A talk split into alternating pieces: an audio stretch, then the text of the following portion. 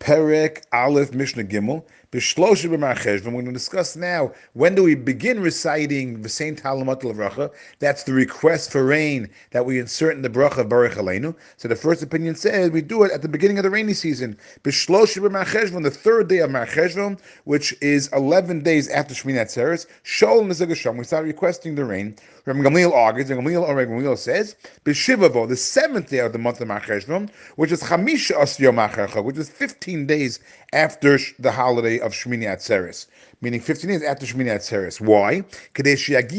should be sold in Hapros. People come up to Yerushalayim to be Ola Regel, meaning they come to the temple on Pesach, Shavuos, and Sukkot. Now, if someone's there on Sukkot, now they're returning home, and they start requesting rain, and it rains, they're, they're going to have a problem getting home. The roads are going to get all muddy. Therefore, we want to wait until they all get home safely. So, therefore, it takes 15 days to get to Nahar Pras from Yerushalayim, the Euphrates River, which is the most northern point in Eretz Yisrael in Israel. So therefore, we wait until 15 days so that the last people to reach their place will be able to get home before they start asking for rain. Therefore, we wait 15 days after Shmini Atzeres. Kadesh Yagia Achron Shvi the last people who are traveling, the Nahar Pros will make it to the Nahar Pros to the Euphrates River.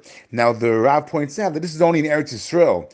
Only in Israel do they recite the Saint Talmud from either the third or the seventh, but outside of Eretz Yisrael, we do it a different time because in Eretz, outside Eretz Yisrael, like in Bavel, they lived in low, well-watered areas, and therefore they didn't rain so early in the year. Therefore, they would wait until the 60th day after the Tishrei season begins, which means 60 days after the autumn equinox.